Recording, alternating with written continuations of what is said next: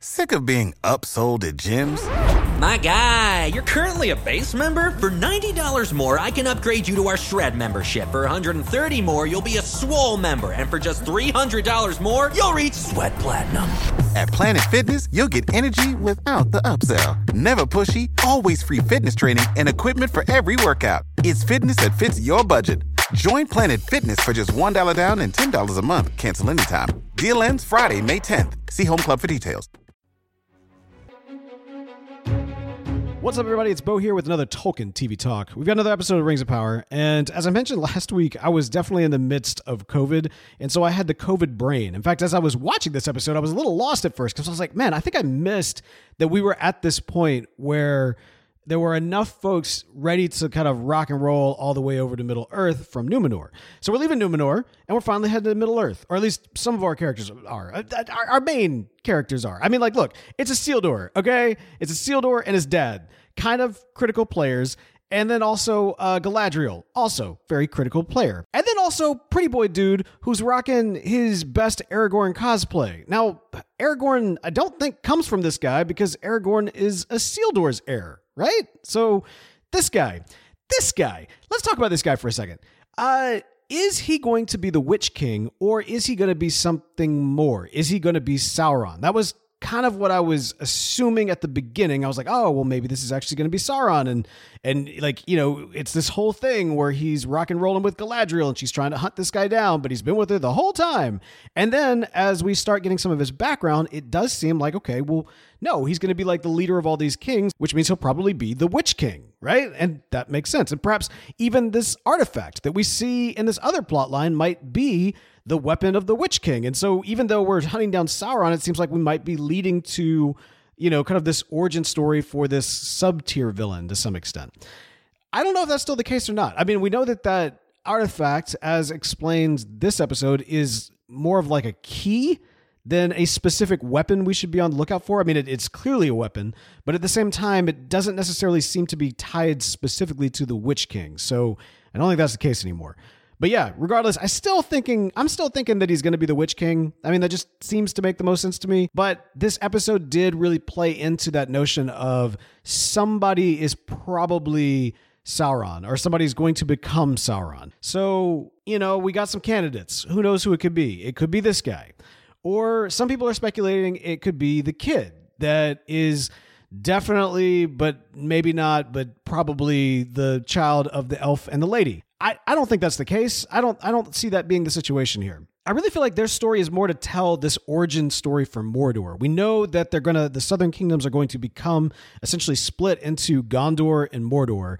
And so what we're seeing is really the beginnings of that divide. We even heard with the evil elf dude while he was talking about like the sun, right? Like, oh, I'm going to miss the sun. Well, the sun, you're not going to see the sun much once Mordor is established.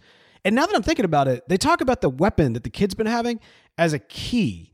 What if that's the key to like unlock Mount Doom or like to activate Mount Doom? Because like once that volcano goes off, that's clearly going to redefine the landscape, which is going to essentially establish what will be the kingdom of Mordor. We do see that the human uh, nation is split into this kind of pro Sauron, anti Sauron kind of group.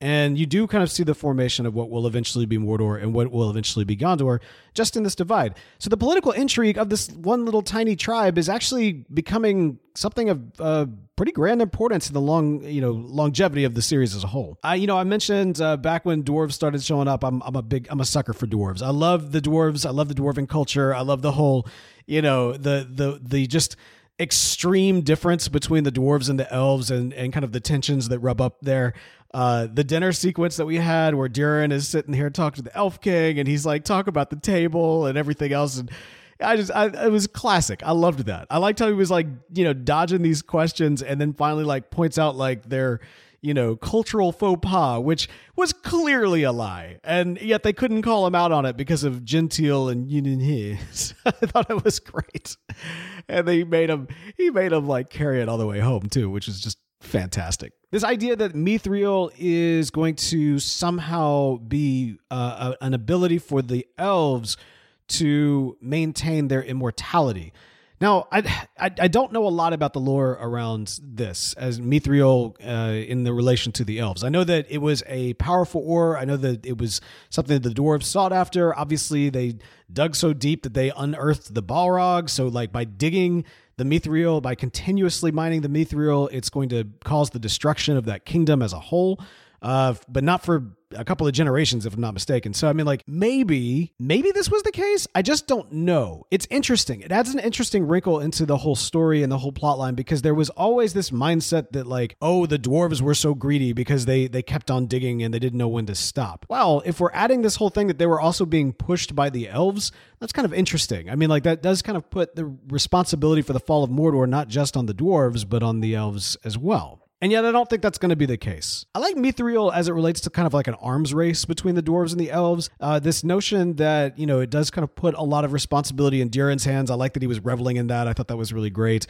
Um, yeah, so we'll we'll see what ends up happening. I, I guess overall, though, I'm kind of disappointed because I thought that what we were really like leading up to was the creation of the rings. Like this is the rings of power, right? Like, wouldn't we be leading up to the creation of the rings? In fact, that that dude, you know, the nice guy, like like the nice elf guy. Like I thought that he that, he was the one that's supposed to forge the rings. In fact, I know that he's supposed to forge the rings. So maybe he uses mithril. I'm I don't know. I'm just uh, I'm just wondering when you know I could use a few more rings in the rings of power if you know what I mean. So we'll see what happens there. Okay, and then finally we've got uh, the Harfoots and this guy that might be Gandalf, might be Sauron. You know, there's that kind of uh, blink and you miss it kind of cult that comes to the crater where one imagines he fell or someone else fell looking for him. We don't know what their deal is. But uh, yeah, this this one uh, giant, not giant, but uh, wizard, essentially, that is with the Harfoots. Is it Gandalf or is it not? I'm still of the mindset that it's probably Gandalf, but I suppose there is a possibility that this could be Sauron. Like, it's very possible that this could, in fact, be Sauron. I liked the conversation that he was having with uh, the child, like with the little Harfoot girl, and she was saying like, "No, you're good. You're good." He's like, "Me good. I'm not. I'm not dangerous. I'm good." So they really could go either way with that. I'm I'm kind of fascinated. Admittedly, this is too early for Gandalf to show up in the story. So could this have actually been Sauron the entire time? I don't know kind of cool. All right, we'll see where they end up going with it. A lot of stuff that's going on, a lot of lot of names of places and everything else. Overall, you know, I, I said before, I've got to do the comparison between this and House of the Dragon. I got to admit, I am enjoying House of the Dragon way more than I'm enjoying Rings of Power. That could change. I think the the more we get deeper into Middle Earth and further away from kind of more of the fringe stuff. Like Numenor uh, is cool. Like the setting is cool. The characters, you know, they're cool characters and the, the, the set design and the, you know, the costumes and, you know, but like kind of want to get back to the action. You know what I mean? Like let's let's get back to the action and more dwarf stuff. And also, where's the pipes? Okay, there's just a see. There's like all these little things. I just ah, I don't know. I don't know. Let me know what your thoughts. You like where everything's going? Uh, use the hashtag Tolkien TV Talk. You can find all of our contact information and more at tvtalk.fm. That's gonna do it for me for today. But don't worry, I'll be back in a flash.